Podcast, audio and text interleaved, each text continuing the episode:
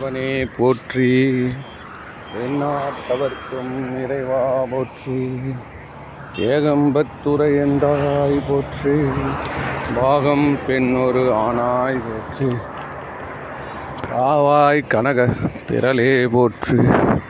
கைலை மலையானே போற்றி போற்றி. மெய்யன்பர்களுக்கு பணிவான வணக்கம்.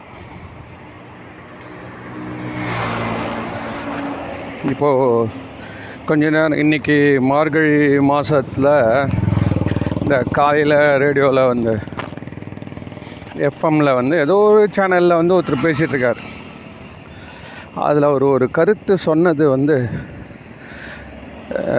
அதை பற்றி ஒரு விளக்கம் வந்து கண்டிப்பாக கொடுக்கணும்னு தோணுச்சு. ஏன்னா அவர் சரியான பொருளை சொல்ல தவறிவிட்டார்.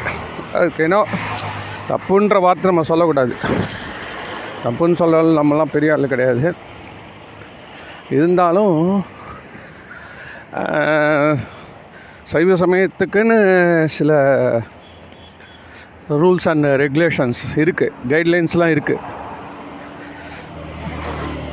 அது வந்து ஆப்ஷனல் வந்தா படித்தா படி படித்தா நல்லா இருப்பேன் இல்லை நீ வேறு ரூட்டில் போயிட்டு வரையா வா. அங்கே எங்கே போனாலும் நீங்கள் தான் வரணுன்றாங்க சார். இந்த மாதிரி இது மாதிரி எங்கேயாவது நீங்கள் பார்த்துருக்கீங்களா? எந்த ஒரு நாடாக இருந்தாலும் அது ஜனநாயகத்தோடு இருந்தால் மட்டுமே நீடித்து அந்த அரசாங்கம் நிற்கும். அவன் எவ்வளோ பெரிய சர்வாதிகாரியாக இருக்கட்டும் சார் நல்லவனாக இருக்கட்டும் சார். சர்வாதிகாரி. ஆனால் ரொம்ப நல்லவன். இருந்தால் கூட அது உகந்தது அல்ல. அப்படின்றது தான் காலம் இது வரைக்கும் காமிச்சிட்டு வந்திருக்கு. காலம் இது வரைக்கும் காமிச்சிட்டு வந்த பாயிண்ட் வந்து அதுதான். நம்மளே பார்க்குறோம். எவ்வளோ சர்வாதிகள் வந்து ரொம்ப கஷ்டப்பட்டு வாழ்ந்திருக்காங்க. ரொம்ப கஷ்டம். தன்னுக்கு தனக்கு எந்த ஒரு சு சுகத்தையும் கொடுக்காம கூட ஆண்டுட்டு வந்திருக்காங்க. அப்படிலாம் இருக்குது.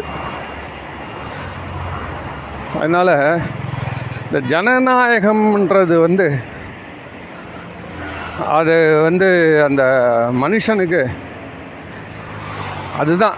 மிருகங்கள்லாம் பிரச்சனையே இல்லை. எல்லா சர்வாதிகாரம். அவன் அவன் பேட்டையில் இவர் நாய் நம்ம தெருவில் அவர் வந்து ராஜா.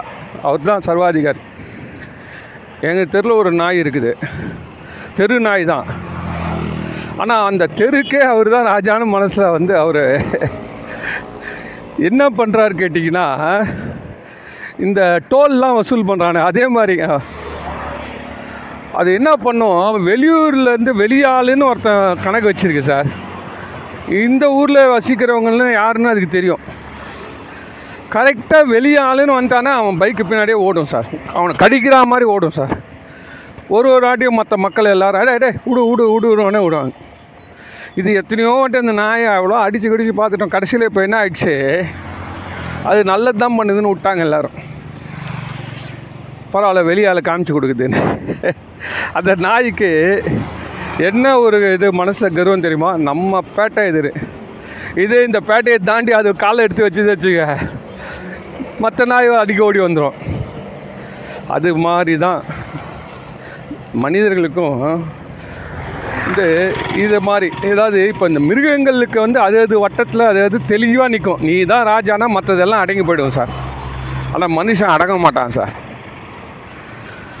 மனுஷன் அடங்க மாட்டான். அவனோட இயல்பே என்னென்னா ஆடி அடங்கணும். அதுக்கு முன்னாடி அடக்கணும்னா அது நிலையான வெற்றி கிடையாது. ஆமாம் நீ மனுஷன் ஆப்பா செச்சு அந்த வ- மாட்டிக்கின்னு துன்பப்பட்டு அதுக்கு அப்புறம்தான் அவன் மீண்டு வரணுன்றது தான் இயற்கையோடைய விதி. ஆனால் இந்த அனுபவமே இல்லாமல் அடங்கி போயிடும் மிருகங்கள். அதனால் அந்த மிருக வாழ்க்கை எதுக்காக? மிருக வாழ்க்கை நல்லா தானே இருக்குது பறவையை போல பறந்து செல்வோமே. பாட்டு பாடுறான்ல. வா வானம்பாடி வா நம்மெல்லாம் வானத்தில் கணவன் மனைவியாக பறப்போம் அப்படின்னா ஏன் எல்லாரும் மனிதர்கள் பிறப்பை விட பறவைகள் பிறப்பு? மற்ற பிறப்புலாம் நல்லா தானே இருக்குது? நிம்மதியாக இருக்குது வாழ்க்கை. பார்க்கறதுக்கு அப்படி தானே தோணுது. ஆனாலும் அவற்றில் எல்லாம் அந்த அறிவின் இன்பம் கிடையாது சார். அதுதான் சார் மனுஷனுக்கு. மனிதனுக்கு அவன் கொண்ட கொள்கை அந்த அறிவின் இயல்பு இருக்குல்ல. அது இல்லைன்னா வேஸ்ட்டு சார். நீ எந்த கொள்கைனாலும் வச்சுக்கோ. கொள்கையே இல்லாமல் இருக்குதுன்றது கூட ஒரு கொள்கை தான். கொள்கையே இல்லாமல் இருக்குதுன்றது கொள்கை. ஒரே அரசியல்வாதி சார். வித்தின் ஃபைவ் இயர்ஸில் ஒரு ஒம்பது கட்சி போய் வந்துட்டார். அவருடைய ஒரே கொள்கை என்னன்னா கொள்கையே இருக்கக்கூடாது. ஆனால் அவரும் வந்து போராடலாம் போகிற அவருக்கு சிறப்பு தான். சென்ற இடம்லாம் சிறப்பு அவருக்கு. ஏன் அப்படின்னா அவர் அந்த மார்க்கெட்டை உண்டு பண்ணிக்கிட்டாரு. இல்லை யாரும் வர இவரை வேணாம்னு சொல்ல மாட்டார். அன்பாக தான் கூடுவா. இவர் அங்கே தங்க மாட்டார். அதனால் இறைவனை அந்த மாதிரி ஒன்று வச்சுட்டான். அவருக்கு கொள்கையே இல்லாமல் இருக்கணும். இதே மாதிரி சுழன்ற சுழன்ற சுழன்று அவர் ஒரு நாள் ஒரு கொள்கைக்கு வந்து கடைசியில் அவர் அதனால் ஒரு பொசிஷன் மனசில் வந்து அப்பா செக்கையாக சுற்றிட்டேன்டா எல்லா கட்சியும் போய் வந்துட்டடா என்ன மாதிரி எல்லா உலகத்தையும் நான் பார்த்துட்டேன் அப்படின்னு ஒரு அமைதி அடைவார். இந்த ஒரே கட்சியில் இருக்கார் பார். அவரும் அதே அமைதி தான் அடைவார். ஏன்னா கொள்கை அந்த நீ வந்து செய்கிறத கரெக்டாக செய்யுங்க. கொள்கையே இல்லாமல் இருக்கணுமா? அதையே ஃபாலோ பண்ண. கொள்கையாக இருக்குது அதையே ஃபாலோ பண்ண. இது வந்து இப்படி அப்படி இப்படி அப்படியுமா நம்ம அறிவு நம்மளுடைய போக்குக்கு ஏற்ற மாதிரி நம்ம எடுத்துகிட்டு போகலன்னா நம்ம வி கனாட் லேர்ன் இல்லையா? நம்ம மனசையும் சமாதானப்படுத்தணும். நம்மளோட ஆசாபாசங்களையும் சமாதானப்படுத்தணும்.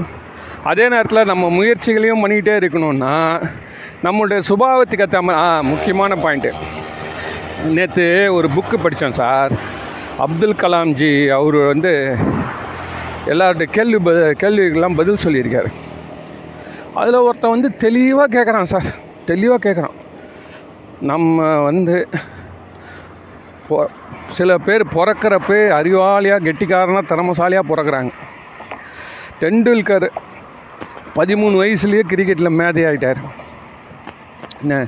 எனக்கு எந்த விதமான எதுவுமே எனக்கு தெரியலையே.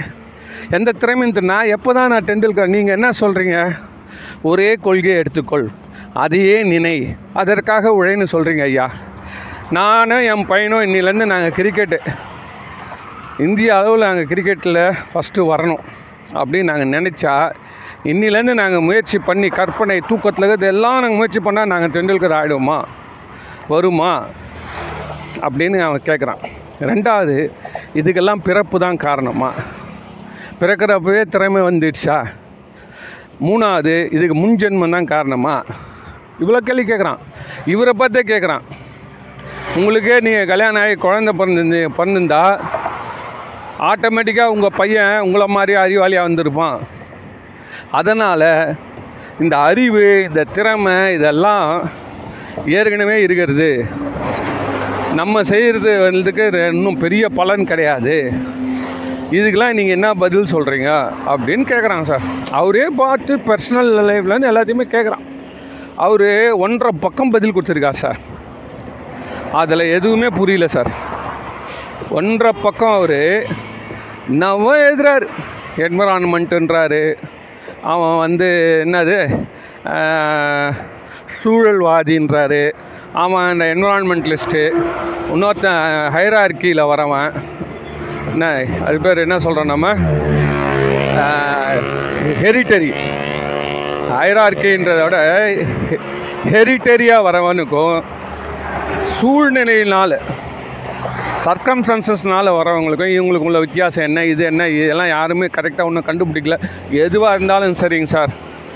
அவர் சொல்கிறார் எதுவாக இருந்தாலும் சரி நீ வந்து நம்ம வந்து முயற்சி செய்வோம் அப்படின்னு சொல்லி முடிக்கிறார். அது சரியான பதிலாக எனக்கு அது கரெக்டாக வரல. அவர் வந்து சொன்னது. ஆனால் அவன் கேட்டவன் வந்து கரெக்டாக கேள்வி கரெக்டாக இருக்குது.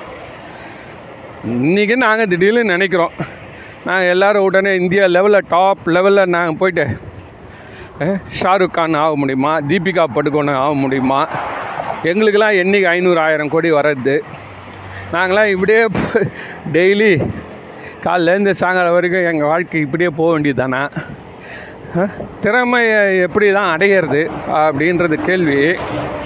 இதெல்லாம் சைவ சித்தாந்தத்தில் இருக்குது பதில். எல்லாம் இருக்குது. நான் ஏதாவது சும்மா சும்மானாலும் ஏதோ முற்பிறப்பில் இருக்கிறது இப்பிறப்பில் வினையில் வரும்ன்றதெல்லாம் இந்த கதையே கிடையாது. எல்லாருமே அப்படியே தான் தப்பு தப்பாக சொல்கிறாங்க சார். இறைவன் வந்து நம்மளை வினை வந்து விட்டுறான் வினைனா நம்ம செஞ்சது தான். நம்ம செஞ்சதே நம்மளுக்கு வருது. அதனால் நம்ம இதெல்லாம் அனு இதெல்லாம் கரெக்டேட்டு ப்ராக்டிக்கலாக பதில் சொல்லு.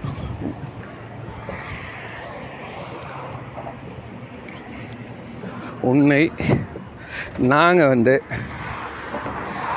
உழைச்சா எங்களுக்கு உறுதி உண்டோ என்ன உழைத்தால் உறுதி உண்டோ சொல்லுங்கள் உழைத்தல் வாரா உறுதி உண்டோ உழ என்ன என்ன என்ன கேரண்டி இருக்குது யார் தான் உழைக்கல? யார் உழைக்கல? எல்லாம் உழைக்கிறாங்க. சொல்லுங்கள் கல்லன் சாங்கலும் யார் உழைக்கலைங்க. நீ உழைக்கான்னு வேணான்னு கூட நினச்சின்னு போனால் கூட அங்கே ஒன்று அவன் தூண்டி விட்ருவான் ப்ரொமோஷன் ஒன்று சொல்லி ரெண்டு பேரை போட்டி விடுவான். இன்க்ரிமெண்ட்டுன்னுவான் ரேட்டிங்னுவான் நான் நோ சொல்லி ரெண்டு குதிரையை வந்து என்ன அப்படியே இந்த ரேக்லா ரோஸில் ஓடுது பாருங்கள் அது மாதிரி. தானாகவே நல்லா ஓடிக்கினே இருக்கும். இருந்தாலும் ஒருத்தன் அச்சினே வருவான் சார். ஒருத்தன் அச்சினே வருவான். அந்த ரெண்டு காளை மாடுகளும் நாலு காலில் தாவிட்டு ஓடிட்டு இருக்கும் சார். ஒருத்தன் ஓட்டினே வரும் ஒருத்தன் ஓடினாலும் அடிக்கிறதுக்குனே ஒருத்தன் உட்காந்து வருவான். அதை வந்து அச்சு அச்சு அடி அதே தான் இப்போ. மேனேஜ்மெண்ட்டில் முன்னாடிலாம் அப்படி கிடையாது. விவசாயத்துலலாம் அந்த மாதிரிலாம் கிடையாது. நம்ம நாடு விவசாய நாடாக இருந்தப்போ அவன் அவனால் முடிஞ்ச அளவுக்கு அவனுக்கு என்ன தோணும் அந்த திறமையில தான் பண்ணுவான். அது இயற்கை வேற ஒத்துழைக்கணும் இயற்கை வேற ஒத்துழைக்கணும் இப்படிலாம் வந்து பல சர்க்கம்சன்ஸை நம்பி இருந்தது. என்னங்க திடீர்னு மழை வந்து என் பயிர் போயிடுச்சு. அவன் மேட்டில் இருக்கான் அவன் தண்ணி வடிஞ்சிச்சு. இப்படி இருக்குது. ஏற்கனவே பணக்காரனாக பணக்காரனாக இருக்கிறான் ஏழையாக இருக்கான் ஏழையான இருக்கான். நம்ம தலைவிதி அப்படின்னு சொல்லிட்டு ஒத்துன்னு போயிடுவான். ஏன் அப்படின்னா நிறைய சந்தர்ப்பங்கள் பாசிபிலிட்டிஸ்னுவான் நம்ம முன்னுக்கு வருவதற்கு நிறைய சந்தர்ப்பங்கள் அப்பொழுது இல்லை. அப்பொழுது இல்லை. நீங்கள் பார்த்தீங்கன்னா சார் நான் குறிப்பிட்ட சமூகத்தில் இருக்கவங்க மட்டும்தான் இந்த சிற்பக்கலையெல்லாம் செய்யணுன்லாம் இருந்தது. இதெல்லாம் ஃபாரினில் இல்லை. அவன் கட்டி வச்சுக்கிறான் சர்ச்சு அவன் கட்டி வச்சுக்கிறான் மாஸ்க்கு பார்த்தா எப்போ எந்த ஆச்சாரியிடம் இங்கே போய் கட்டினான்ற அளவில் ஏழ்ச்சி வச்சுக்கிறான் சார். அப்போ என்னன்னா அந்த திறமை வந்து எல்லார்கிட்டையும் இருக்குது. ஆனாலும் ஒரு இடத்துல குவிக்கப்படுவதால் வந்து அந்த இடத்துல சிறப்பு மேலும் மேலும் எக்ஸ்பர்டைஸ் வளருது. ஏன்னா அங்கே எப்படி கேட்டிங்கன்னா ஒரு பையன் ஒருத்தன் வந்து மேஸ்திரியாக இருக்கான்னு வச்சுங்களேன் இட்டாலியில் ஒருத்தன் மேஸ்திரியாக தான். அடுத்த மேஸ்திரி அவன் பையன் வருவான்னு கேரண்டி கிடையாது. அப்போ எப்படி ஆட்சி நடத்துறது? அவன் பையன் எந்த க கப்பல் ஓட்ட போயிடுவான். இப்போ ஆட்சியாளனுக்கு என்ன ஆகுதுன்னா நூறு பேர் மேஸ்திரி இந்த இடத்துல அடுத்த ஜென்ரேஷன் இப்போ நம்ம ஊரில் இப்போ அப்படி தான் நடக்குது? களை எடுக்க ஆள் இல்லை. இந்த இதுக்கு ஆள் இல்லை அதுக்கு ஆள் இல்லை. எல்லாம் வந்து எல்லோரும் போயிட்டாங்க. எல்லோரும் இண்டஸ்ட்ரி சிட்டி இன்னைக்கு மூவ் பண்ணியாச்சுன்னா என்ன அடுத்தது அவன் என்ன பண்ணுறான் கே வேக்கம் ஆகிடுது அதுக்கு என்ன பண்ணுறான்னா மிஷினை வாங்குறான். அந்த காலத்துலலாம் இந்த மாதிரி மிஷின்லாம் கிடையாது இல்லையா? அதனால் என்ன பண்ணால் இந்த ஜாதின்னு ஒன்று ஏற்றாந்து வச்சுட்டு நீங்கள் எல்லாம் இங்கேயே இருங்கடான்னு எப்போ நான் கூப்பிட்டாலும் மேஸ்திரிங்க ஐம்பது பேர் வரணும்னா அந்த ஊரில் அந்த ஐம்பது மேஸ்திரி தெருன்னு ஒன்று வந்துடும் புரியுதுங்களா? இதுதான் இப்படி தான் நடக்குது. ஒரு ஒரு ஊர்லேயும் வந்து அதே மாதிரி வந்து ட்ரெஸ்ஸு டெக்ஸ்டைல் தைக்கணும் டெக்ஸ்டைல் எல்லாம் விட்டு போயிட்டானா என்ன பண்ணுறது எல்லாருக்கும் எல்லா வாய்ப்பும் கொடுத்தா இப்போ இந்த கோர் இண்டஸ்ட்ரி யாவன் காப்பாற்றுவான் இப்போ நம்மளுக்கு என்ன ஆகுது? நம்மளுக்கு வந்து வடக்குலேருந்து வர்றானுங்க. எல்லாம் வரான் பீகார் யூபி மிசோரம் மேகாலயா வரிகளிலேருந்து எல்லாருமே இங்கே தமிழ்நாட்டை நோக்கி வரான் சார். அதனால் நம்மளுக்கு இப்போ தெரியாமல் போயின்னு இருக்குது. சப்போஸ் தமிழ்நாடு தனி நாடாக இருக்க வச்சுங்களேன் இப்போ இந்த மாதிரியான கூலி வேலை செய்யறதுக்கு ஆள் கிடையாது. ஆள் கிடையாது. இப்போ இந்த அரசாங்கம் பாதிக்கப்படும். சப்போஸ் உங்ககிட்ட வந்து அறுப்ப அறுவடை இருக்கிற மிஷினோ களை நடுற மிஷினோ இல்லை வச்சுக்கோங்களேன். என்ன பண்ணுவீங்க நீங்கள் அதனால் அந்த ஜாதின்றது தொழிலின் அதி அடிப்படையில் உருவானது. அதில் ஏற்றத்தாழ்வு வருதுன்னா வருதான் வரும். கண்டிப்பாக வரும். இல்லைன்னா மட்டும் ஏற்றத்தாழ்வு இல்லாமல் இருந்துட போகிறீங்களா சொல்லு. மனுஷன்னா ஒருத்தனை ஒருத்தனை அடித்து பிடிச்சி மெரிச்சு ஒருத்தனை மதிக்காம இதெல்லாம் இயல்பு. அதனால் நம்ம ஆளுங்க வந்து அந்த விஷயத்த தெளிவாக இருந்துட்டானுங்க. அந்த விஷயத்த தெளிவாக இருந்துட்டான். மனுஷன்னா அவன் ஜாதி தான் அவன் பார்ப்பான். அவன் மதத்தை பார்ப்பான். இதெல்லாம் இயல்பு. இதனால் நம்ம அவனை ஒழிச்சிடணும்னு நினைக்கக்கூடாது. இ- உள்ளவே இருந்து தான் நம்ம ஜெயிக்கணும். இது வந்து எல்லாருக்கும் பொதுவானது தான். அப்படின்னு இந்த சமரசமான இந்த நோக்கு வந்ததால தான் மற்ற நாடுகள்லாம் பிரிஞ்சு ஓடி போச்சு பெரிய பெரிய நாடுகள் எல்லாம் தூள் தூள் தூளாக போச்சு. ஐரோப்பாவில் எவ்வளோ போச்சு ரஷ்யாவில் எவ்வளோ போச்சு. ஆப்பிரிக்காவில் சொல்லவே வேணாம். சொல்லவே வேணாம். எப்போனாலும் எந்த நாடுனாலும் அது வந்து பா துண்டு துண்டு துண்டாக அந்த ரீஜியன்ஸே அவன் ஆண்டுன்னு இருக்கானா. ஒவ்வொரு தீவிரவாதிகளும் இதெல்லாம் பயங்கரமாக இருக்குது. இவ்வளோ நூற்றி முப்பத்தாறு கோடி பேர் ஒருத்தனை வந்து உட்கார வச்சு என்ன அதுலேயும் டெமோக்ராட்டிக்காக இருந்ததால தான் இப்போ இது முடியுது.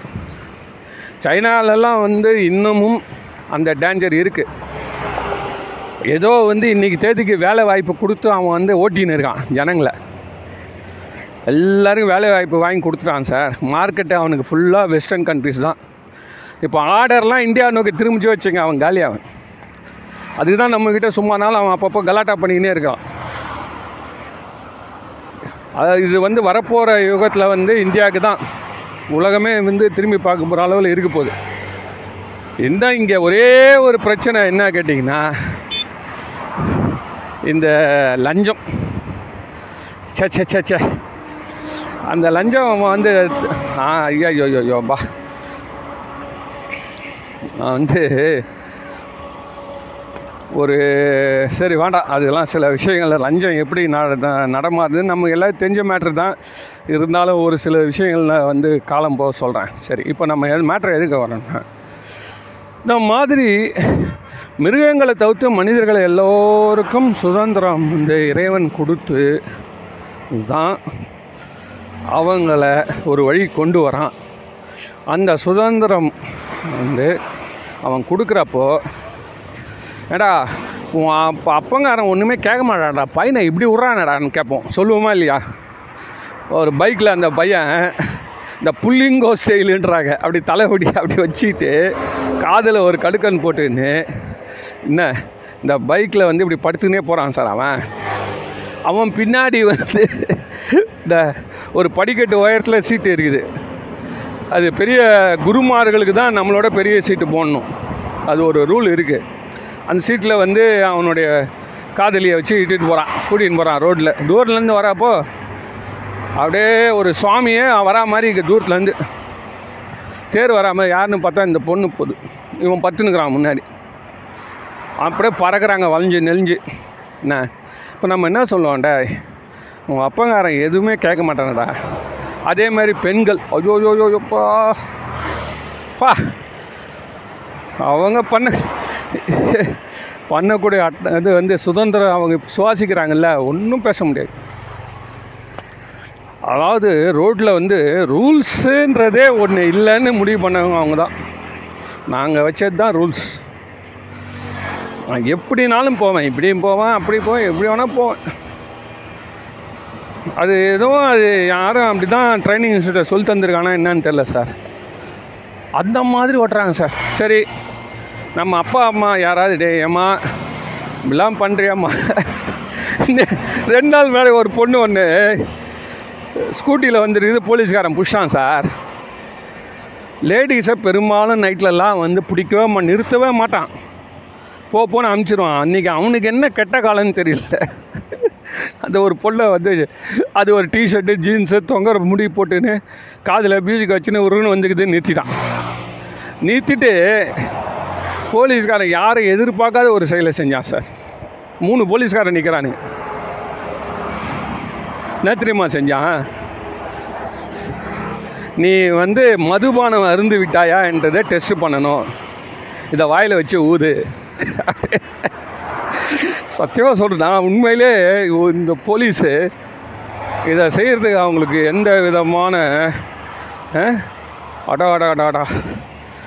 ஐயோ ஐயோ. எவ்வளோ ஒரு அவங்களுக்கு வந்து இதில் ஊறி இருந்தாங்கன்னா இந்த மாதிரி நாட்டில் நடக்குது. நம்ம தான் இப்போ முதல்ல பார்க்குறோம். அவங்களுக்கு அது பழகிடுச்சு போலகுது போலீஸ்காரனுங்க லேடிஸை கூப்பிட்டு ஊத சொல்கிறாங்க சார்.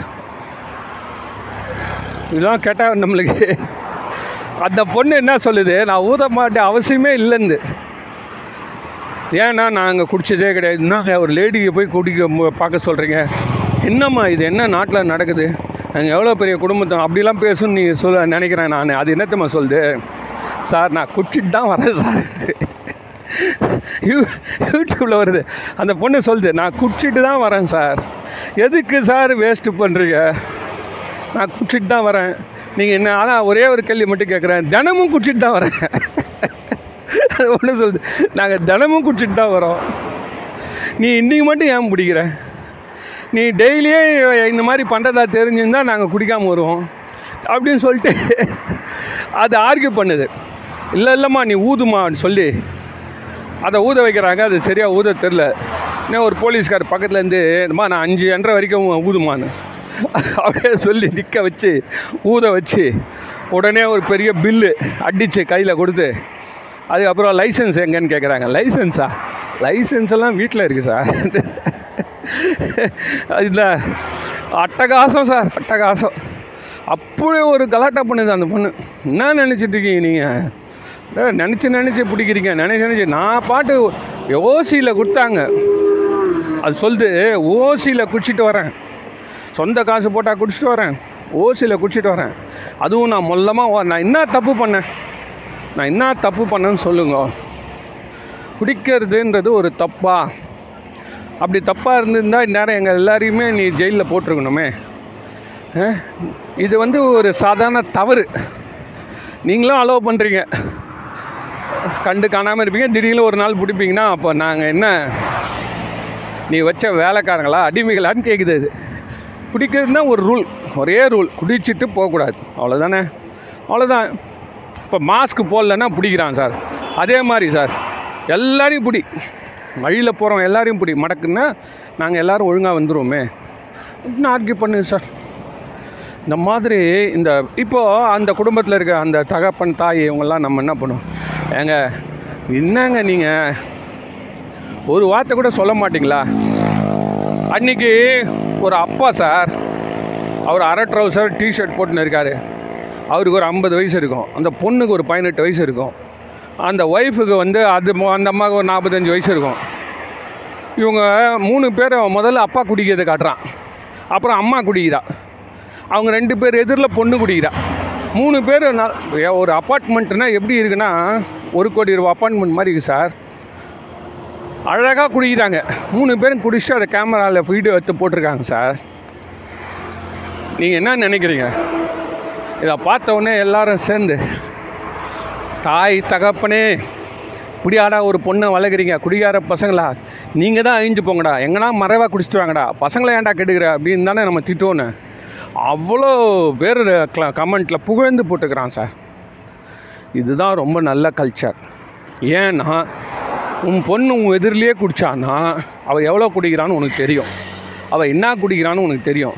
கெட்ட பசங்க கூட சேர மாட்டா. என்ன? இது வந்து நம்ம வீட்டு உள்ளேயே வந்து மறைஞ்சிரும் விஷயம் வெளியிலையும் தெரியாது. அதனால் இது ஒரு ரொம்ப நல்ல வ- வரவேற்கத்தக்க செயல்னு சொல்லி கமெண்ட்டில் நூற்றுக்கணக்கான பேர் போட்டிருக்காங்க சார். மாதிரி நம்ம என்ன நினைக்கிறோம்? எங்கள் அப்பா அம்மா பசங்களை இந்த ஆண்களாகட்டும் பெண் குழந்தையாக இருக்கட்டும் எதுவுமே கேட்க மாட்டிங்களாண்ணா போய் உங்கள் கடவுளை கேள்டா. நானும் வந்து அதான் சொல்லுவேன் கடவுளை கேள்டா. ஏன்? இத்தனை கோடி ஜனங்களை பெற்று போட்டு அவர் வந்து எதுவுமே தலையிடவே மாட்டார். தலையிடவே மாட்டார். நல்லா ஆடுங்கடாங்க நல்லா ஆடுங்கன்னு சொல்ல மாட்டார். நல்லா ஆட போங்கடா போங்க.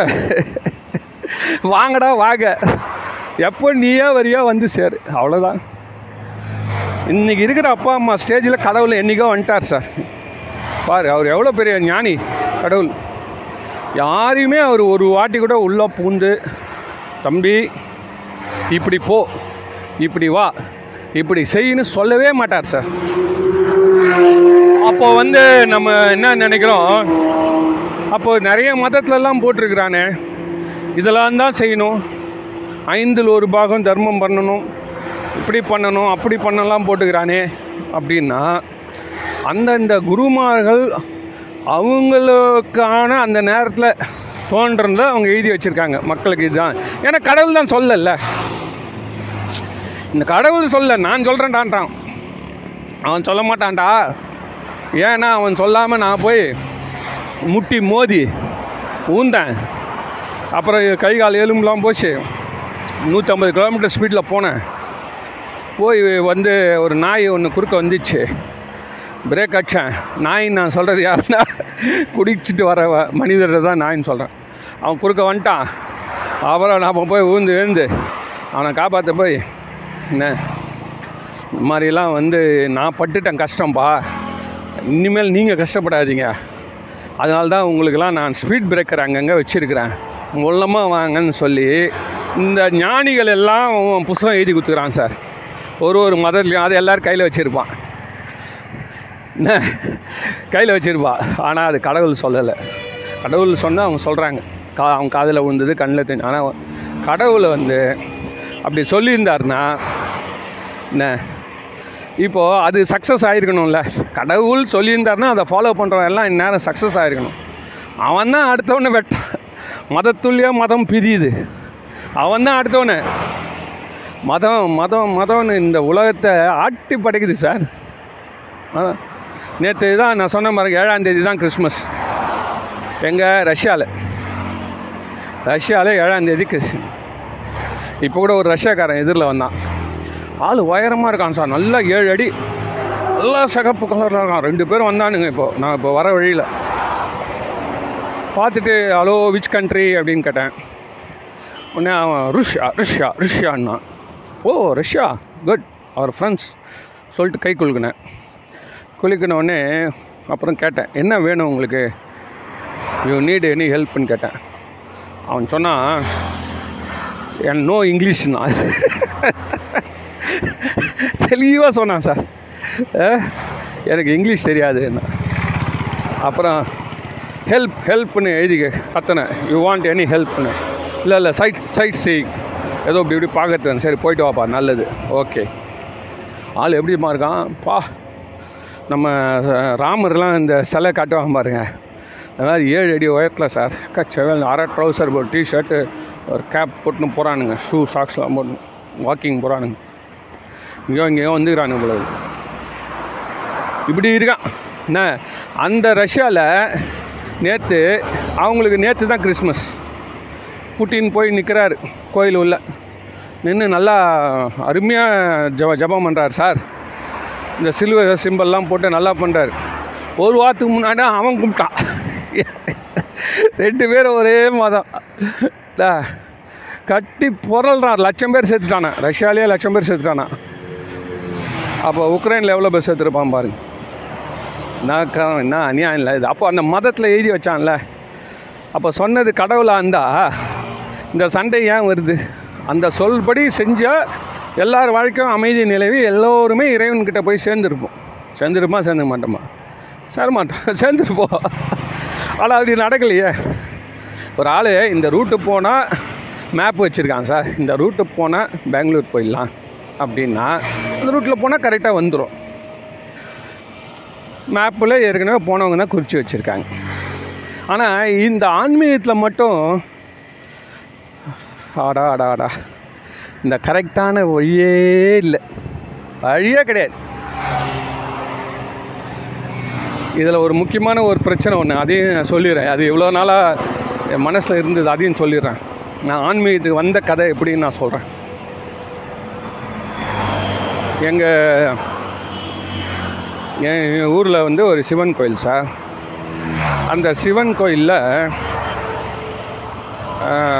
ஒரு பெரியவர் ஒருத்தர் சைவ சம்பந்த சமயத்தை பற்றி ஒரு ஒரு புரதோஷமும் அவர் பேசுவார். அவர் பேசுவார் மைக்கை கொடுத்துட்டா போதும். அந்த மைக்கே வந்து அப்பா என்னை உற்று. என்னை உற்று. நான் ஃபியூஸ் போயிட்டேன்னு சொல்கிற வரைக்கும் பேசுவார். அவர் முடிச்சிட்டோடனே இன்னொரு ஒரு அம்மா வருவாங்க. அந்த அம்மா அந்த மைக்கை தண்ணி தெளித்து எழுப்பி உட்கார வச்சு அந்த அம்மா ஒரு மணி நேரம் பிடி பிடி பிடிப்பாங்க. இப்படியே போயிட்டே இருந்தது. இதில் வந்து ஒரு நாள் வந்து ஒருத்தர் ஒரு இளைஞன் ஒருத்தன். அவன் பார்த்தா ரொம்ப ஒரு மன வளர்ச்சி இல்லாதவன் போல் இருக்கிறான். அவன் வந்து கை கால்லாம் கொஞ்சம் இதுவாக அஃபெக்ட் ஆகிருக்குது சாஞ்சான் ஏதோ ரொம்ப பரிதாபமான ஒரு நிலையில் இருக்கான் சார் அவனை கூட்டின்னு வந்தாங்க. ஐயா இவனுக்கு வந்து ஏதாவது ஒரு வழி சொல்லுங்கள் அப்படின்னு. இவர் வந்து ஆன்மீகத்தில் புலியாக இருக்கிறது மாதிரி விபூதி ருத்ராட்சம்லாம் போட்டு பட்டு சொக்கா அப்படியே பார்த்தா எல்லாருக்கும் ரொம்ப ஆச்சரியம் வரும். அந்த அளவில் இருக்கிறவர். ரொம்ப கையெழுத்து கும்பணும். அதனால் அவர் வந்து இவ்வளோ பேசுகிறாரு இவ்வளோ வந்து பாடல்கள்லாம் பாடுறாரு. அதனால் இவர்கிட்ட இட்டுன்னு வந்து இவர்கிட்ட நிற்க வச்சு இந்த பையனுக்கு ஒரு வழி சொல்லுங்க ஐயா. என்ன ஆச்சுன்னு இந்த மாதிரி உடல்நிலை சரியில்லை. நோ சொல்கிறாங்க ஏதோ கஷ்டத்தில் இருக்கிறாங்க. உடனே அவர் சொல்கிறாரு தம்பி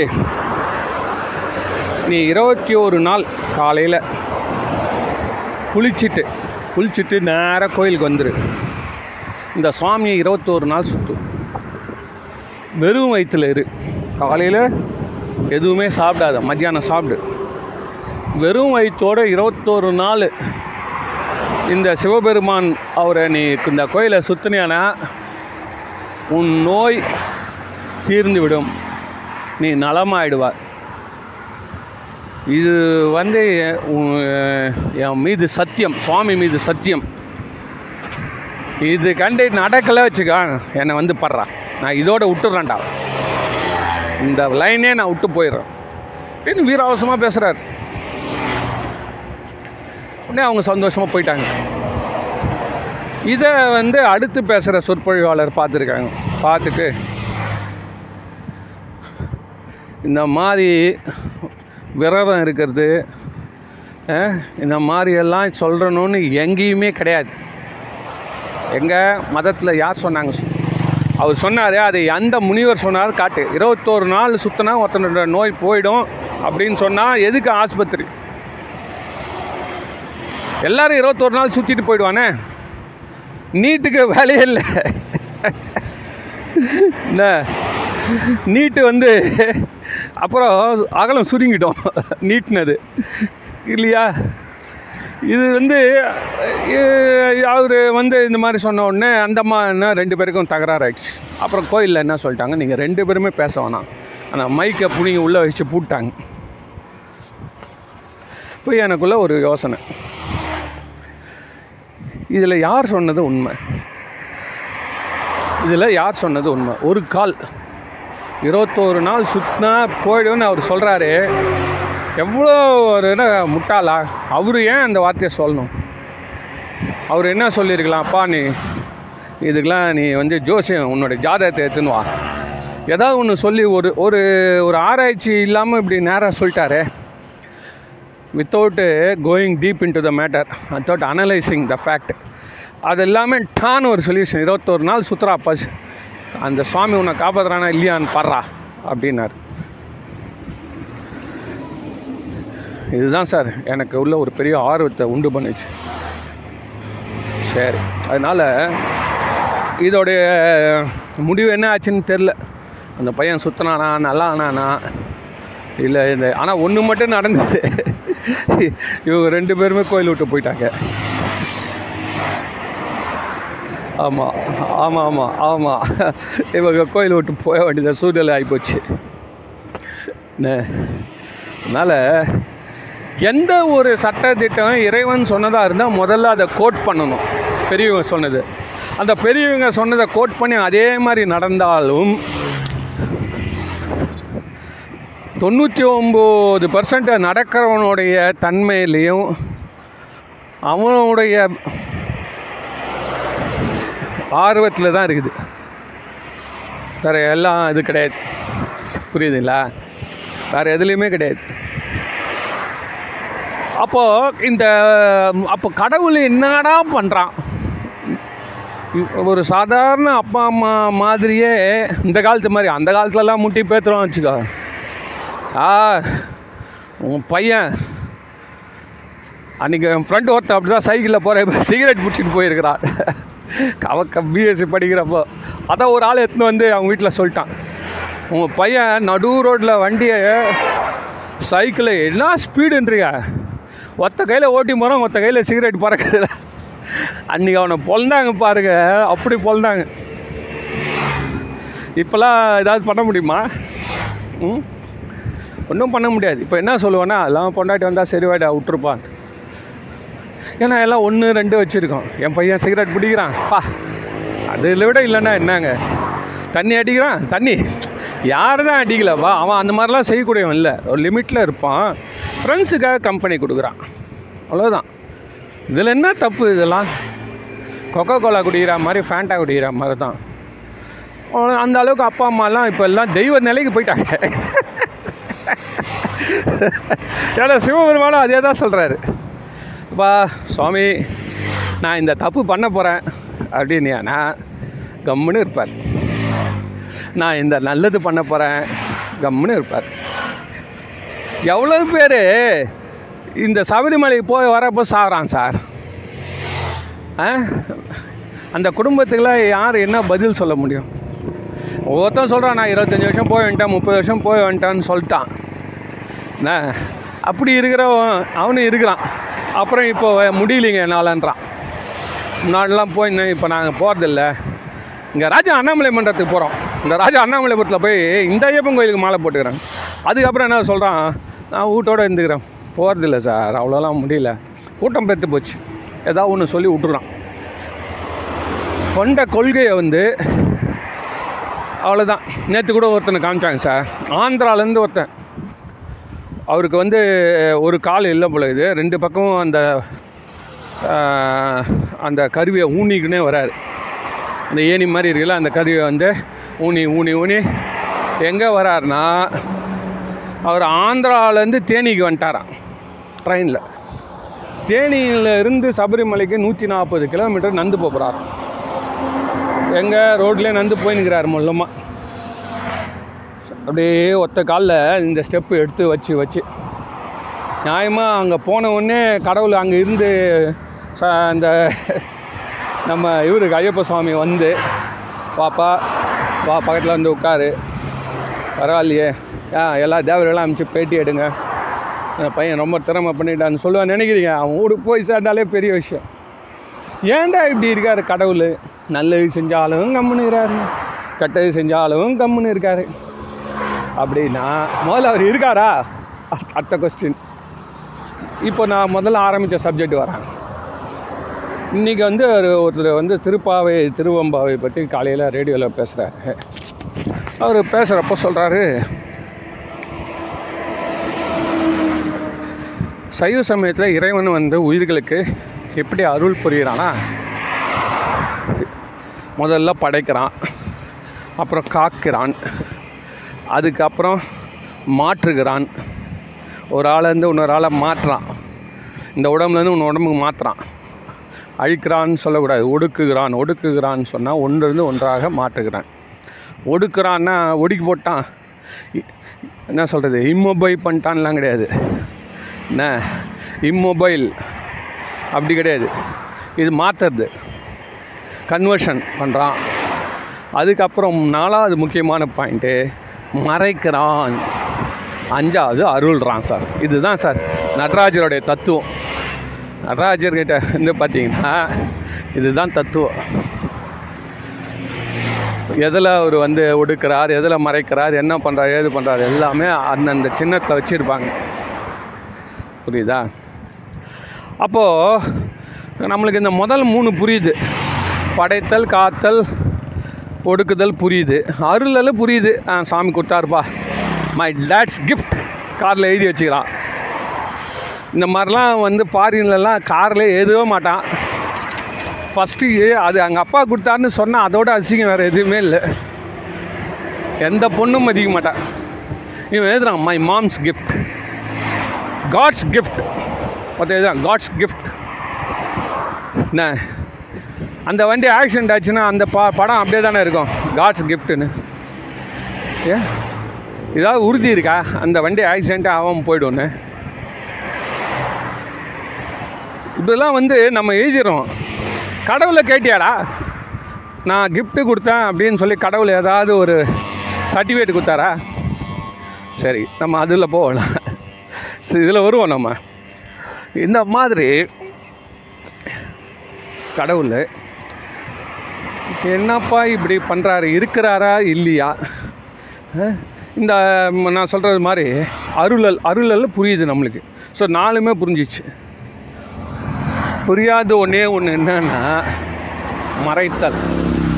அந்த மறைத்தல்ன்றது தான் சைவ சமயத்திலோட அடி நாதம் முடிச்சு. அதை நீங்கள் அவுத்துட்டீங்கன்னா பல பல பல பல நான் முடிச்சு அவுந்துடும் சார். மொத்த சப்ஜெக்டும் உங்களுக்கு புரிஞ்சிடும் உலகமே இவ்வளோ தான் அப்படி. அது இவர் என்ன சொல்கிறாரு மறைத்தல் அப்படின்னா யார் இந்த சொற்பொழில் சொல்கிறாரு அவர் ஏதோ பாக பாகவதம் படிச்சு வந்தவர் போல இருக்குது. என்னன்னா நம்ம கண்ணனை தர்றப்ப கண்ணன் தூண் பின்னாடி மறைஞ்சு போகிறான் கண்ணன் நமக்கு கிடைக்க மாட்டார். புரியுதா? அதே மாதிரி கண்ணன் தேடுறப்போ நம்ம அவருக்கு கிடைக்க மாட்டோம்.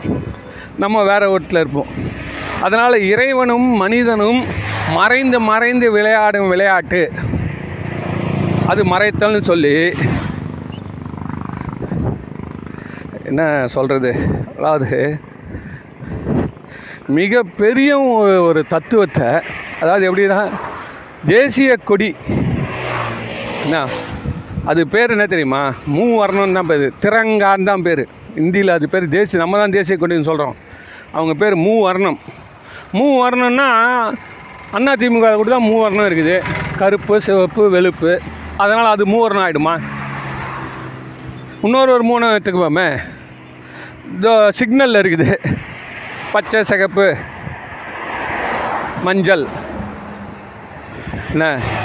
தேசிய கொடி எங்கே? நம்மளுடைய இந்த சிக்னல்ஸ் எங்கே? என்ன? சிக்னலை நீ எப்படினாலும் அவமானப்படுத்திடலாம் அது மேலே கூட எச்சு துப்பிட்டு போகிறான் ஆனால் தேசிய கொடியை எவ்வளோக்கு எவ்வளோ உயிராக ஏந்திக்கிட்டு போகிறாங்க அது மாதிரி ஒரு மிக உயர்ந்த கருத்தை தாழ்வாக சொல்லிட்டு போயிட்டார். மறைத்தல் அப்படின்றது என்ன?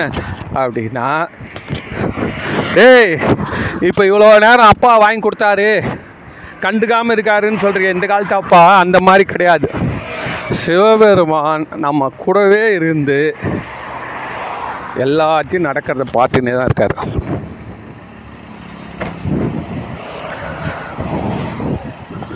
அதுதான் மறைத்தல்.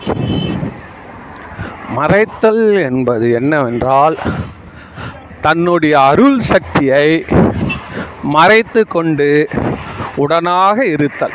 இதுதான் மறைத்தல். இப்போ அப்பா அம்மாலாம் பைக் வாங்கி கொடுத்தா போயிடுறான். அவங்க வீட்டில் இருக்காங்க இந்த பையன் ரோட்டில் ஈசிஆர்லேயோ ஓஎம்ஆர்லேயோ பறக்கிறான்.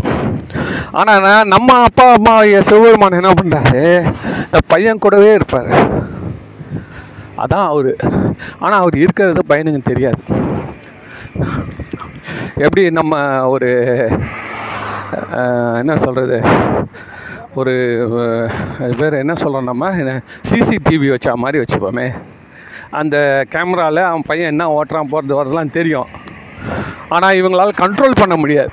பார்க்கலாம். நீ சொல்கிறத அவன் கேட்க மாட்டான். ஆனால் மறைத்தல் அப்படி இல்லை. கூடவே இருப்பான். அவன் பெரும் தப்பு பண்ணுறப்போ அப்படி தொண்ணூற்றி ஒம்பது பர்சன்ட்டு அந்த நஷ்டத்தை ஏற்படுத்திட்டு ஒரு பர்சன்ட் காப்பாற்றி விட்ருவான் என்ன இந்த ராம கிருஷ்ணர் சொல்கிறாரு பாருங்க. இதான் கிருஷ்ணபுரம் நான் சொல்கிறார்ல அது செஞ்சதெல்லாம் அந்த யுத்த தர்மத்துக்கு முரணானது. என்ன? ஆனால் நம்ம சிவபெருமான் டைரெக்டாகவே செய்வார். கிருஷ்ணன் என்ன பண்ணார்? க அர்ஜுனன் போட்டான். நாகாபா இது அது பேர் என்ன சொல்கிறோம் அம்பு போட்டான்பா. அந்த இது யார்? கர்ணன். கர்ணன் வந்து நாகாஸ்திரத்தை போடுறான். அது வந்து ஒரு வாட்டி போட்டால் தன்னுடைய தான் இலக்குன்னு எங்கே வச்சிட்டோமோ அதை அடையாமல் விடாது சார். கரெக்டாக அடிக்கும். தப்புறே தப்பாது. இவன் வச்சது கழுத்துக்கு தலைக்கு குறி வச்சான். அவன் அப்போயும் அவன் சொன்னான். இருக்கிறவன் யாரே அந்த தேரோட்டி அவன் பெரிய எக்ஸ்பர்ட் நிறைய ஆஃபீஸில் வந்து பெரிய எக்ஸ்பர்ட்லாம் ப்ரொமோஷன் வாங்காமல் இருப்பானுங்க. அது நானும் ஒருத்தன் தான் சொல்ல வரேன். ஆனால் அவன் சொல்கிறது எடுப்படாது. அவன் சொல்கிறது எடுப்படாது ஏன் அப்படின்னா அவன் இருக்கிற பொசிஷன் அந்த மாதிரி. அவன் சொல்கிற அவன் சொன்னான் அப்போவே டே எதுக்கும் சேஃபாக அவன் கழுத்துக்கு வைப்பா? அப்படின்னா அவன் தலை சுக்குநூறாவது நான் பார்க்கணும். என்ன இவ்வளோ தூரம் வந்தாச்சு? கிட்ட இத்தனை வருஷமாக நாகா நான் நாகாஸ்திரம் என் கையில் வளர்த்து வந்திருக்கிறேன். அதை கண்டா உலகமே அஞ்சும். இதில் வந்து அவன் அழிப்பது உறுதின்னு சொல்லி ஹண்ட்ரட் பர்சன்ட் கான்ஃபிடன்ஸ் ஆச்சிட்டான் சார். யார் கர்ணன்? நீ என்னடா தேரோட்டி சொல்கிறது ஆக்சுவலாக அவன் தேரோட்டி கிட்ட அவரு பெரிய ராஜா. விட்டான் சார் இந்த போர்க்களத்தில் நான் வந்து வெறும் குதிரை தான் ஓட்டுவேன்னு சொன்னவர். எந்த குதிரை தேர் ஓட்டியை வந்து மண்ணுக்குள்ளே தேரை பொ புதைக்க முடியும்? தன்னுடைய சக்தியை பயன்படுத்த மாட்டேன்னு சொன்னார் சார் அவர். உனக்கு எதிராக என் சக்தியை போரில் பயன்படுத்த மாட்டேன். அவ்வளோதான் தேர் வேணால் ஓட்டுறேன். ஆயுதத்தெலாம் பண்ண மாட்டேன். முடிஞ்சு போச்சுங்க இப்போ என்ன பண்ணுறாரு அந்த தேரையே ஒரு ஆயுதமாக வச்சு தரையில் அமுக்குறார் சார். அமுக்குன உடனே தலைக்கு வந்தது தலைப்பாயோட போச்சு. தலைக்கு வந்து தலைப்பாட போச்சு. இதுதான் இறைவன் செய்யக்கூடிய செயல். இந்த ரொம்ப நாள சாமி கும்பிட்டு ஊறிக்கிறான் பார்.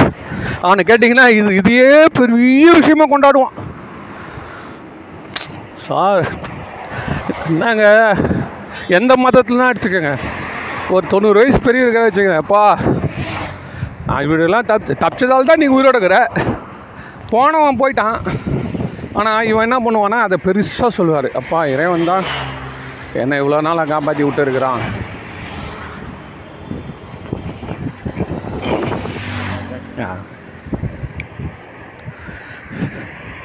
இந்த இறைவன் தான் இந்த என்னை காப்பாற்றி விட்டுருக்குறான் அப்படின்ற மாதிரி அவருக்கு மட்டும் நல்லா தெரியும்.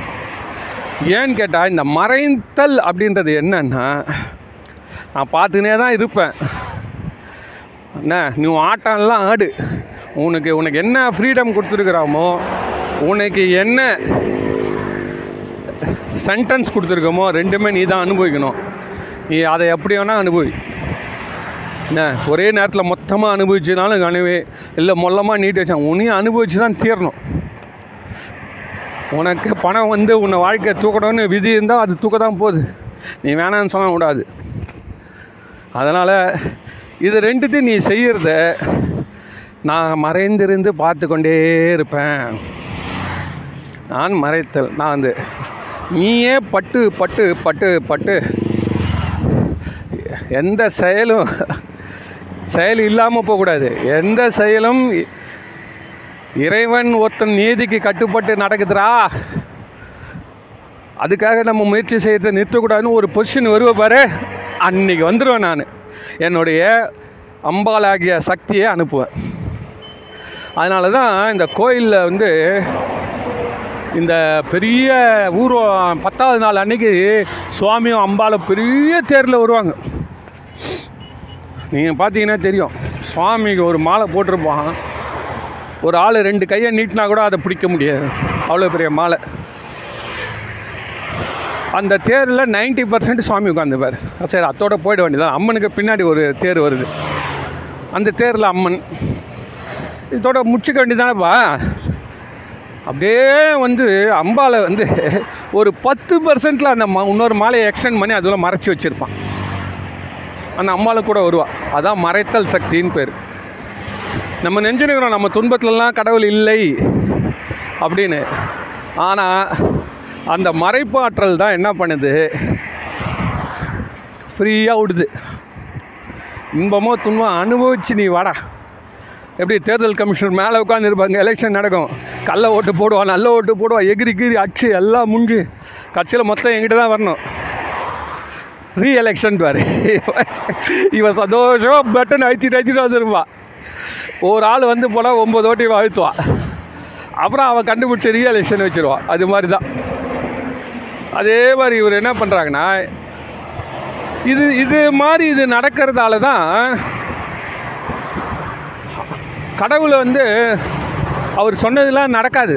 அதுக்கு முன்னாடி இருக்கிற தேவ இந்த ஞானிகள்லாம் சொல்லிட்டு போனால இது இதெல்லாம் சொன்னால் இது இது நந்த நடந்துரும் இதை செஞ்சானா அது நடந்துடும் என்ன? நீ இறைவனே கும்பிடு.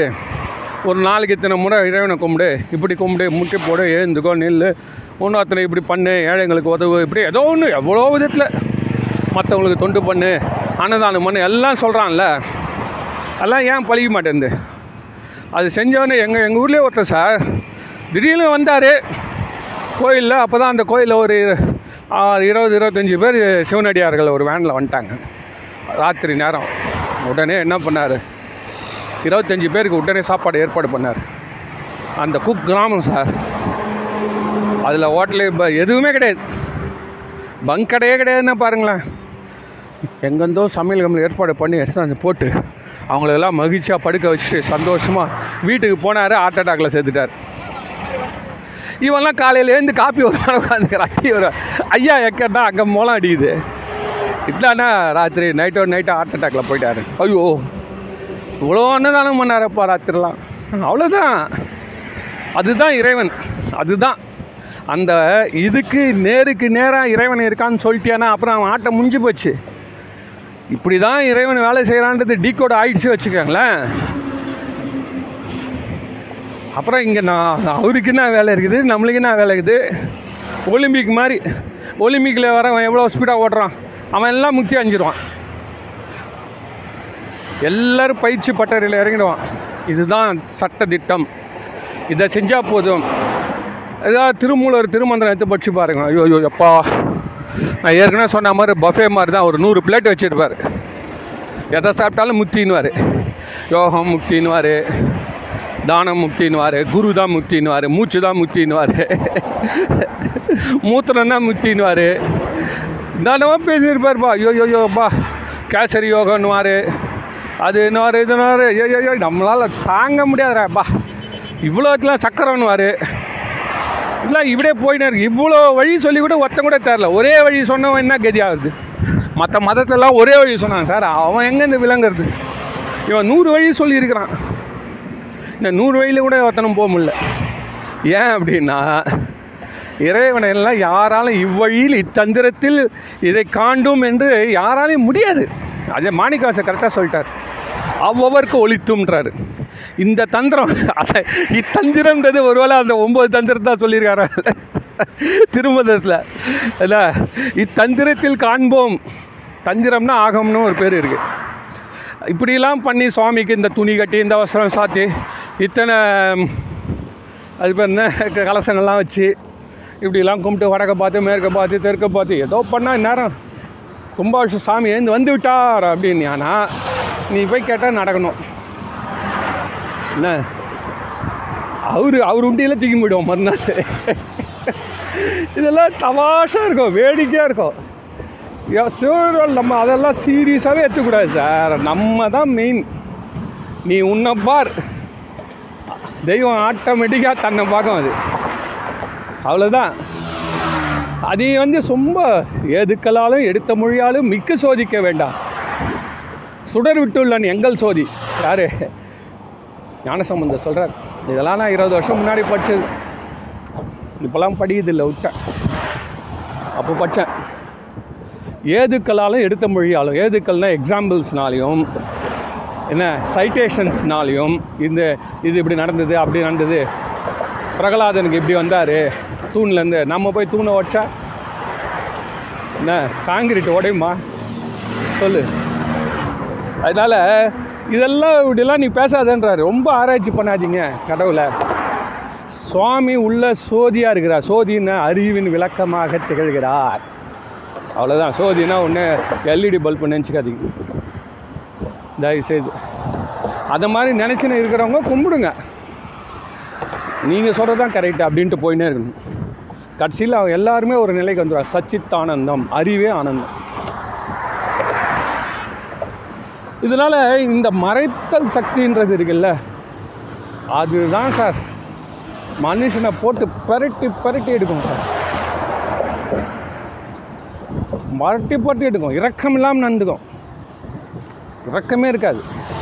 அதுதான் சுவாமி வரப்போ அம்பாள் சின்னதாக இருக்கும். மறைச்சி வச்சுருவார் அந்த சக்தியை. எது மற்றது தான் உதவக்கூடிய சக்தி. மறைத்தல் சக்தினா என்னன்னா சக்தியே நீ மறைஞ்சு போ உதவாத அவனுக்கு. தொண்ணூத்தொம்பது பெர்சன்டேஜ் உதவாத. அவங்ககிட்ட இருக்க சக்தியை பயன்படுத்திட்டோம். போ.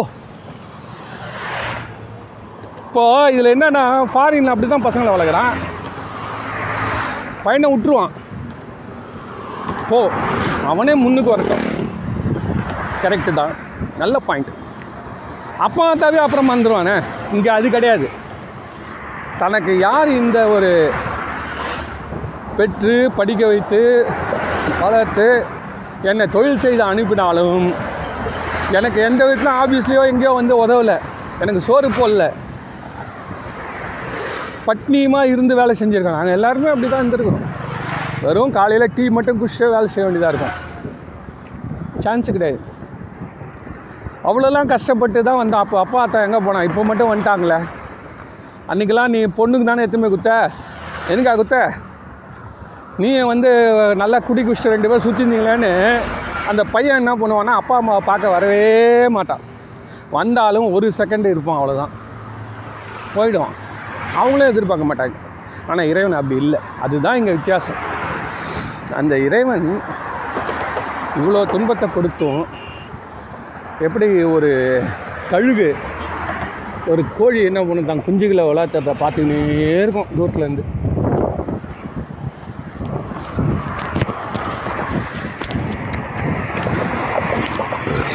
இந்த குஞ்சம் என்ன பண்ணுன்னா அதுக்கு ஏதாவது ஒரு ஆபத்து அப்படின்றப்ப தான் அந்த கழுகு இப்போ கோழி ஓடி வரும். நம்ம சாமி அது கூட செய்ய மாட்டார்.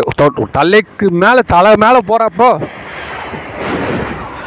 ஏதோ ஒரு இடத்துல நம்மளுக்கு பா ஒன்று மட்டும் புரியுதுடா. ஏதோ ஒன்று இருக்கிறதா இந்த கொரோனாவில் சாவாமல் போனோம்டா. அதனால இந்த தொண்ணூறு வயசு கழகங்கள்லாம் கேட்டிங்கன்னா பகவான் இவ்வளோ நாளே என்ன யோ உன்னை வச்சிருக்கிறானே ஆமாம் கூட தான் வாழுது. நீ நல்லா ஆனியா? உன் காலத்தில் நீ என்ன பேர் கொண்டு வந்த உன் குடும்பத்துக்கு? உக்காந்த டிவி பார்க்குற தெருவில் போய் பேப்பர் படிக்கிற. என்ன? வர போகிற உட்காந்துங்கிற வயசானங்க அதில் இதுவரை ஒரு வெற்றி. அங்கே பார். அவனை பார். நாராயணேஸ்வர இவனை நாராயணமூர்த்தியை பார். அரசியல்வாதிகளாம் பார் எந்த வயசுலாம் ரிட்டையர் ஆகிறானா அவன்லாம் எப்படி எத்தனை வயசானாலும் எம்எல்ஏ எம்பிஆர் நிற்கிறான் அவ்வளோ பெரிய கம்யூனிஸ்ட் கட்சி சார். அங்கேயே வந்து ஒரு அஞ்சு வருஷம் மேலே ஒருத்தர் தலைவனை மாற்றணுன்னே ரூல் இல்லை. அங்கேயே ஒருத்தர் ஏழு வாட்டி எம்எல்ஏ விளாண்டுக்கிறான். இதெல்லாம் அநியாயம் இல்லை. ஒருத்தர் அப்படி தான் பெருமையாக என்கிட்ட சொன்னார். எங்கள் தலைவர் சார் அவர் ஏழு ஏழு வாட்டி எம்எல்ஏ சார் நான் கேட்டேன் இது ஒரு கம்யூனிஸ்டாடா இது? ஆ? இது என்ன கம்யூனிஸ்ட் இது? ஒரு வாட்டி மேலே கட்சியில் ஒருத்தனுக்கு ஒரு பதவி கொடுக்குறாது அப்போ தானே மற்றவனுக்கு வாய்ப்பு கிடைக்கும்? நீங்கள் பார்த்தீங்கன்னா எல்லாம் தொண்ணூறு வயசு தொண்ணூத்தஞ்சு வயசு வரைக்கும் அவனு இருப்பான் சார். இது வந்து கம்யூனிஸ்ட் நம்ம கடவுள் தான் சார் அந்த மாதிரிலாம் இல்லை. என் இடத்துக்கு வான்றாரு. நீ வாடா டேய். எல்லாரையும் நான் கடவுள் ஆக்குறேன் வா. அப்படியா? அப்போது உன் பொசிஷன் என்ன ஆகும்? அது நியாயமாக கேட்கட்டுமா வேணாமா? ஆ? அதான் ஞான சம்பந்தரும் அப்போ அந்த மாணி இவர் மாணிக்கவாசம் ஒரு இடத்த சொல்கிறாரு கோதியில் நிறைவே குணமில் குணமே. ஒரு பாட்டு வருது. கோதிலா அமுதே கோதிலா நிறைவே அப்படின்னா எல்லா பண்டங்களும் என்ன? அதிலிருந்து கொஞ்சோண்டு எடுத்துட்டோம்னா அந்த அளவுக்கு அது குறையும். ஆனால் இறைவன் மட்டும் எடுத்தாலும் குறைய மாட்டான். இது என்ன சார் ஆச்சரியமாக இருக்குது? இது எப்படி இது நம்ப முடியுது? இறைவன் மட்டும்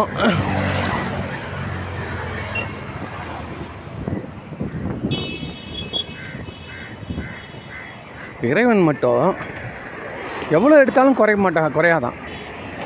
அது பெத்த பரிபூரணம்னு பேர் சார். பரிபூரணம். ஏன் கேட்டால் அவன் எடுத்து கொடுக்குறான்ல அது அதுவும் அந்த இறைவனுடைய வியாபகத்தை அதிகம் பண்ணுது அவ்வளோதான் இங்கேருந்து அங்கே போனால் அங்கே இருக்கிறவன் சிவன் தான் இங்கே இருக்கிறவன் சிவன் தான். ஏன்னா சிவத்தை எடுத்தவன் சிவமாக தான் மாறுவான். சிவம் மனுஷனாக மாறாது. அதனால் சிவத்துக்கு எப்பவுமே அளவு குறையாது. புரியுதா? இப்போது சிவம் வந்து ஒரு எப்படி சொல்லலான்னு கேட்டிங்கன்னா ஒரு ஐம்பது கிலோ வெ வெண்ணெய் அளவு எடுத்துப்போமே. ஒரு ஃப்ரிட்ஜில் ஐம்பது கிலோ வெண்ணெய் இருக்குது அதில் ஒருத்தர் எடுத்து ஒரு கிலோ கொடுத்துட்டாங்க. அந்த ஒரு கிலோ வாங்கினவன் என்ன பண்ணுவான்னா உருகாமல் இருக்கிறதுக்கு திருப்பி ஃப்ரிட்ஜில் தான் வைக்க முடியும். நான் அதை வாங்கிட்டு போக முடியாது. அவனும் ஒரு இடத்துல ஃப்ரிட்ஜில் தான் வைப்பான். ஸோ ஃப்ரிட்ஜில் வைத்த மொத்த வெண்ணெய்களின் அளவுன்னு கணக்கு பண்ணால் அதே ஐம்பது கிலோ. அது மாதிரி தான். இறைவன் இது எல்லாமே அவுந்து தான் சார். இந்த பர்ஸில் இந்த பேக்கெட்டில் இருக்கக்கூடிய ஐம்பது ரூபாய் எடுத்து இந்த பேக்கெட்டில் வச்சா அவனோட பணம் போயிடுச்சா? அதுதான். அந்த இடத்துல இறைவன்ன்றது தான் பரிபூரணம். ஸோ இதெல்லாம் வந்து இறைவன் நமக்கு அருள் புரிவதற்கு எந்த விதமான தடையோ குறைவோ கிடையாது. சரி அவர் பண்ணிடுறாரு. நம்ம வாங்கினா நம்மளுக்கும் சந்தோஷமாக இருக்குது. எல்லாரும் நல்லா இருக்கு. என்னன்னா அந்த மறைத்தல் சக்தியில் நீ எந்த அளவுக்கு நீ எந்த அளவுக்கு நீங்கள் வந்து அஹ், புடம்போடப்படுகிறீர்களோ இப்போ அந்த பையன் அப்பா அம்மா விட்டு போயிடுவான் சார். ஏன்னா அப்பா அம்மா மறைச்சிட்டாங்க வச்சுக்கோமே மறைஞ்சிட்டாங்க. ஒ- ஒரு ஓரமாக ஒதுங்கிட்டாங்க. இது ஃபாரினில் இருக்க பையன். அவன் போயிட்டான். இங்கே யூரோப்பில் இருப்பான். அடுத்த நிமிஷம் ஆப்பிரிக்காவில் இருப்பான். இல்லைன்னா அமெரிக்காவில் இருப்பான். இங்கே இருக்கிற அப்பா அம்மாவை எங்கே பார்க்க வர போகிறான் பார்ப்பது கிடையாது. தான் முடிஞ்சு போச்சு. புரியுதா? அதனால் அவனுக்கு வந்து அப்பா அம்மாவுடைய அருள் கிடைக்காது. அந்த அன்பு அவன் அனுபவிக்க மாட்டான்.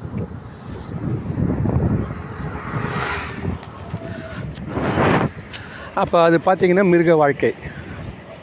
ஆனால் நம்மளில் எப்படின்னா என்ன சொல்கிறாங்க சைவத்தில் இறைவன் உதவாதது தான் உதவாதது தான் தெரியும் ஆனால் உள்ளுக்குள்ளார கல்லுக்குள் ஈரம் போல இருக்கிறான். கல்லுக்குள் தேரை போல இருக்கிறான்.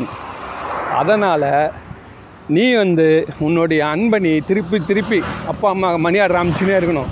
நீ போய் பார்க்கணும் எல்லாம் செய்யணும். அவங்க ஒன்றும் செய்யலை உனக்கு. இருந்தாலும் நீ செய்யும்போது இந்த உலகம் எப்படி? அந்த அப்பா அம்மாவே என்ன பண்ணுவாங்க? சப்போஸ் அவங்களுக்கே ரகசியமாக ஒரு பொக்கிஷம் இருக்க வச்சுங்களேன் அதை எடுத்து கொடுத்துட்டு போயிடுவாங்க பையன்கிட்ட. அப்பா நீ இவ்வளோ தூரம் வந்து பார்த்தீங்கடா அந்த மகிழ்ச்சி வருமா வராதா? அதை தான் இறைவன் பண்ணுறான் அதாவது என்னை நம்பி நீ இருக்கக்கூடாதுடா. ஆனாலும் நீ என் கூட இருக்கணும்டா. என்ன? சுதந்திரமாக இரு. சந்தோஷம். கொண்டாட்டிக்கெல்லாம் பயப்படாத. நீ சந்தோஷமாக செய். அப்பா அம்மா. புரியுதா? அதே மாதிரி நாங்களும் உன்னை நம்பி கிடையாது. ஆனாலும் உன் அன்பை நாங்கள் வரவேற்கிறோம். இது வந்து எவ்வளோ ஒரு ஒரு ஒரு ஜென்டிலான ஒரு டிசிப்ளினான ஒரு ரெஸ்பெக்ட்ஃபுல் லைஃப் பாருங்கள் சார். அதுதான். இது வந்து வந்து லவ் அண்ட் ரெஸ்பெக்ட் ரெண்டும் ஒன்றா போகணும் லவ் அண்ட் ரெஸ்பெக்ட் இது நம்ம இதனால் இதனால இந்த இடத்துல தான் இந்த மறைப்பாற்றலை பற்றி நான் தெளிவாக சொன்னேன். அது வந்து அவர் சொன்ன மாதிரி ரெண்டு பேரும் ஒருத்தர் ஒருத்தர் கண்ணாமூச்சி விளையாடி இறைவனை தேடுற வேலையே கிடையாது. இறைவனை நீ தேடி எல்லாம் கண்டுபிடிச்சிருவா. சொல்லு. அப்படி நீ கண்டுபிடிச்சியானா என்ன? அந்த மாதிரி முன்னோட்டம் கிளம்பி கிளம்ப அவனாலும் முடியாது. அது அவனாலேயே வந்து அந்த பதம் இட்லி வேவுதான்னு பார்ப்பான். எவ்வளோ நேரம் வேவுதோ வேகட்டோண்டான்னு கடைசியில் நல்லா வெந்துச்சுன்னா இறைவன் தான் அதை இறக்கி வைக்கிறான்ல. அந்த மாதிரி அவனே அந்த போதுண்டா சாமின்னு இறக்கி வைக்கிற அந்த அருள் புரிவான். அப்புறம் தண்ணி தெளிப்பான். அந்த இட்லி எடுத்து இறைவன் தன் உள்ளேயே அதை நைவேத்தியமாக ஏற்றுக்கொள்கிறான். அது எவ்வளோ இந்த கம்பேரிசன் பார்க்குறப்ப எப்படி இருக்குது பாருங்க. அதனால் கடவுள் கடவுள் ஒன்றும் உதவி பண்ணிடுறது தான். கடவுளுங்க. நான் அதில் ஒரு ஆங்காரம் ஒன்று இன்னொன்று ஒருத்த உதவி பண்ணலன்னா இன்னொருத்த வந்து எனக்கு கடவுள் எங்க அவர் ஏங்க சொல்கிறீங்க நம்ம தாங்க செய்யணும் அப்படின்றவங்களாம் இருக்கிறான். அதெல்லாம் சொல்லுவான் நம்ம தாங்க செய்யணும். நான்லாம் வந்து அன்னைக்கு கூட ஒருத்தன் சொன்னான் பாருங்க நான் வந்துலாம் கடவுள்லாம் நான் அதெல்லாம் எதிர்பார்க்கல எங்கள் அப்பா அம்மா செஞ்சாங்க நான் செய்கிறேங்க அப்படின்ட்டு போகிறேன் ஏன்? கடவுளே எனக்கு உதவுன்னு அழு அப்புறம் செய்யு. அதாவது முறுக்கி எடுக்கணும் சார். நீ இல்லைன்னு சொல்கிற அளவு எத்தும் போயிட்டு இருக்கிறேன்னு வருவான். அப்பவும் நீ ஓடியாடணும் அப்போ என்ன ஆகுது? உனக்கு உள்ள மெத்து மெத்து மெத்துன்னு ஆகிடுவேன் முறுக்க உள்ளே இருக்கமே இருக்கக்கூடாது. நான் தாண்டா இருக்கக்கூடாது. ஆனாலும் மனசுள்ள வந்து நமக்கு ஒரு அறிவும் வேணும். இறைவனுடைய அருளும் எப்பொழுதும் நமக்கு உண்டு. என்பதை தெரிந்து கொண்டு நடக்கிறது தான் ஞானம். இதை பற்றி நம்ம மேலும் பேசுவோம். நன்றி வணக்கம்.